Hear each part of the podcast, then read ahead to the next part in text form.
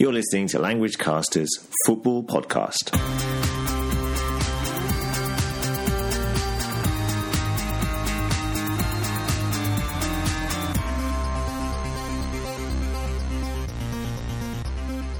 Hello, everyone, and welcome to the show for all football fans who wish to improve their English language skills. My name is Damon, and I'm here in my hometown, Chester, in the northwest of England.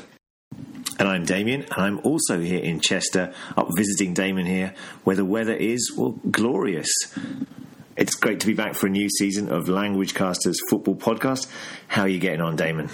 I'm doing very well. It's nice to be back in the UK. As uh, most of our listeners know, I live in Japan. So, yeah, I'm feeling pretty good. And you? Really, really good. Um, we've missed the football, though, haven't we? We have indeed, but it's back.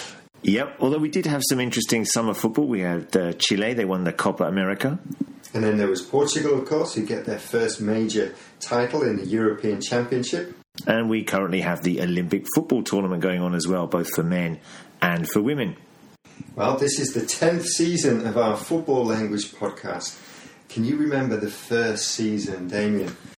Oof, I can. I remember some very, uh, very interesting places where we recorded the show. I think we did one in a car. Is that right? Yes, we did. And some of our favourites, however, are probably in bars. That's right. Outside. That's right. Yeah, we started, didn't we, in uh, at the World Cup in Germany in 2006, and then in our first full season, uh, 2006, 2007, we did our first season of podcasts.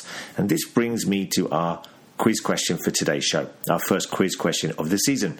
Damon, which team won the Premier League in the 2006 2007 season? Mm, good question. I know it wasn't Liverpool. it wasn't Tottenham either.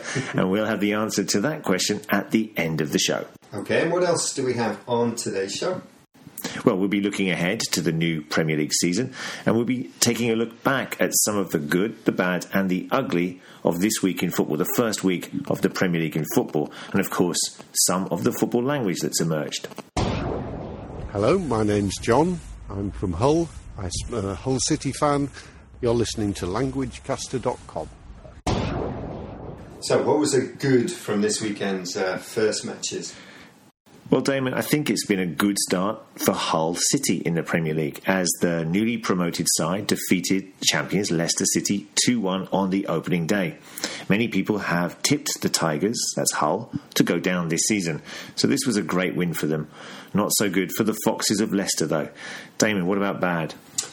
Yes, it was indeed a bad day at the office for Leicester, who, as current champions of the Premier League, would have expected to beat Hull City uh, in particular, it was a bad day for their England striker Jamie Vardy, who missed a sitter. A bad day for Leicester, who were defeated only three times, remember, last season out. What about ugly? Well, for ugly, Damon, I'm going to talk about the women's Olympic tournament, and in particular the US goalkeeper, uh, the shot stopper, Hope Solo, who made some very unsporting remarks about their opponent, Sweden, yeah, who defeated the US team on penalties in the quarter final. Uh, she called them cowards for not trying to play attacking football, but her sour grapes have been criticised on social media. Poor stuff from the USA keeper. Now, next up, we're going to focus on an English football phrase from this weekend's Premier League matches. And this time, Damon will explain the expression to dig deep.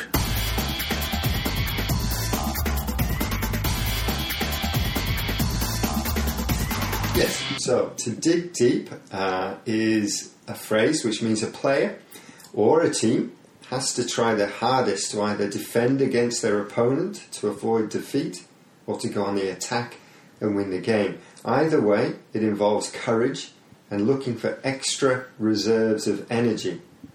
Now, in the first weekend's action, we've talked about Hull and Leicester, and in that game, Hull dug deep to defend their lead and bag three points against the champions Leicester. To dig deep. Any more language that uh, uh, caught your eye or ear this weekend? Yes, and this is a question from one of our listeners, uh, Jose, and he asked about the phrase ball hog.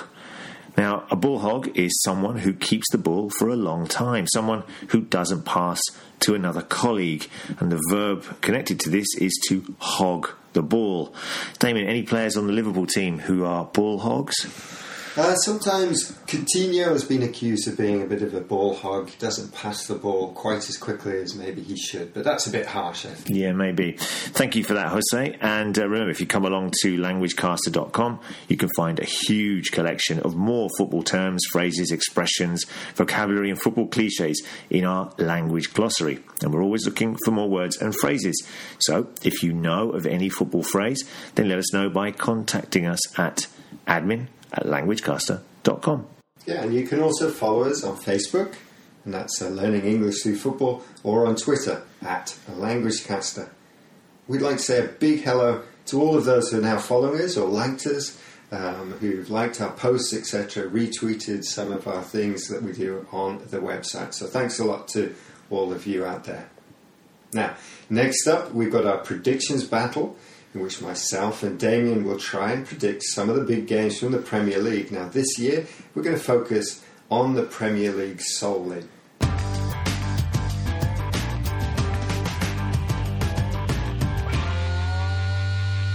Now, we've got something new as well for listeners to the show because they can also participate uh, in the predictions battle.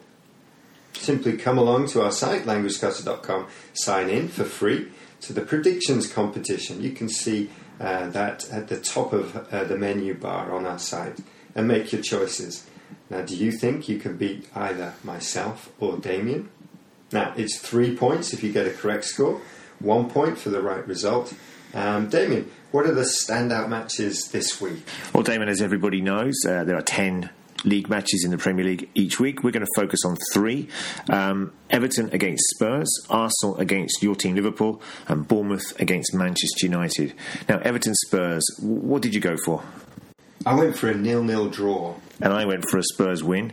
So you got yourself a point for that because it finished 1 1, right? That's the correct score, yep. And how did you feel about that, your team, their first game away? I was a little disappointed, but uh, according to the highlights which we watched last night, it really was a game of two halves. Uh, Everton playing well in the first half and Spurs coming back in the second half. Right, the second game we've got uh, is coming up later on this afternoon. Actually, it's Arsenal, uh, London team, taking on Liverpool from the northwest of England. What, what score do you have for this one? Um, I think this is going to finish in a draw. These two teams are tipped to do very well this season. It'll be interesting to see how your side, Liverpool, do with a full season under their manager Jurgen Klopp. But for me, I'm going for a 1 1 draw. What, what, do you reckon? Well, this game usually has lots of goals. Okay. It's usually quite an exciting uh, fixture, but I think as it comes as the first one uh, of the season, that might not be the case. But I've got a feeling Liverpool are going to win this one 2 1. Nice.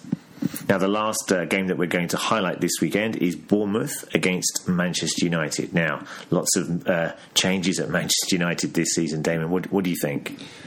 Well, I think Bournemouth won a lot of hearts last season um, for the way they played and staying up. Um, but Manchester United have spent big, very big, and I've got a feeling they could uh, steamroller Bournemouth 3 0. Wow. I've gone for a 2 0 victory for Manchester United. You've gone for 3 0. Okay, let's see how that one pans out later on. Now, don't forget, you can join our predictions competition on our site, as Damon mentioned, here at languagecaster.com. And we already have an early leader, Damon. Uh, Aung Kyo has nine, uh, wow. Rooney Tunes has seven, uh, I've got four. Well done. And yourself and Cole and a few others have two points. It's early still days. early days. It's, uh, it's a marathon, not a sprint. There you go. Now, you can come along to our site for language support, ask a question on our forum we also have a fantasy football league that you can join. So go along to the Premier League fantasy football site and sign into the Language Caster League by using the code 968273 255268. Damien, how are you doing after the first day? Not too bad. I'm about halfway down the league. Um, Aguero from Manchester City scored me some points, but Harry Kane's my captain, so nothing special for me there this week. How about yourself? Um, I've still to enter my fantasy team. Oi, oi, oi. now, just before we go, let's give you the answer to our question. We asked you to name the winners of the 2006 7 Premier League and the answer was? It was Manchester United, and uh, with Chelsea coming second. So I wonder if that would be a similar case this season. Uh, I don't think so, but I think uh, it'll be Man City followed by Man United, and then Chelsea. How about you? Yeah, I, I think you can't look too far away from the, the two clubs from Manchester. I, I, agree. I think City first, maybe United second. I think Chelsea and Arsenal will complete the top four. How about Liverpool, Damon? What do you think? Ah, oh, dear, Liverpool top six maybe, and a good cup run. It's such a cliche. Thanks. Now remember, of course, you can sign up to our newsletter. We have football language news there, as well as fantasy football and our prediction updates. You can also simply get in contact with us uh, by letting us know what you think of the show or our football language site uh, here at languagecaster.com. Enjoy all of the football, and we'll see you again next week. Indeed,